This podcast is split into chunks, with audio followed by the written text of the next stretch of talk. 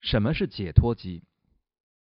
解脱机有点像是这样：想象你在一个非常小的客厅里，坐在沙发上，突然你强烈的想要跳舞，于是你把沙发移到了餐厅里。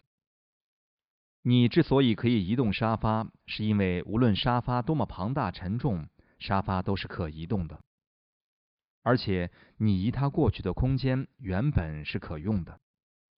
换另一个方式来说明，解脱机亦称觉醒机，就像一种清醒梦的状态。我们做噩梦的时候，无论哪个经历多么吓人，实际上并没有任何事情真正发生，因为只要我们一醒过来，噩梦随即就会消失。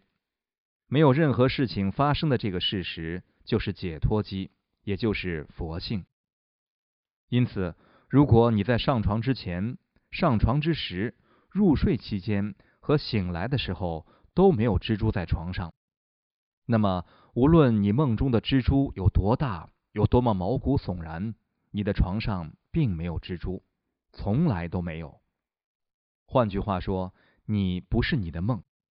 没有人持续不断的在做梦，只是偶尔经历梦境而已。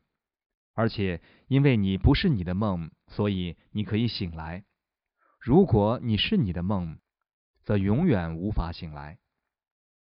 是解脱机令我们能够从此生犹如睡眠的幻觉中醒来。对一个临终的佛教徒来讲，知道我们所有人在死亡时都有机会觉醒，并且进入解脱机，极为振奋人心。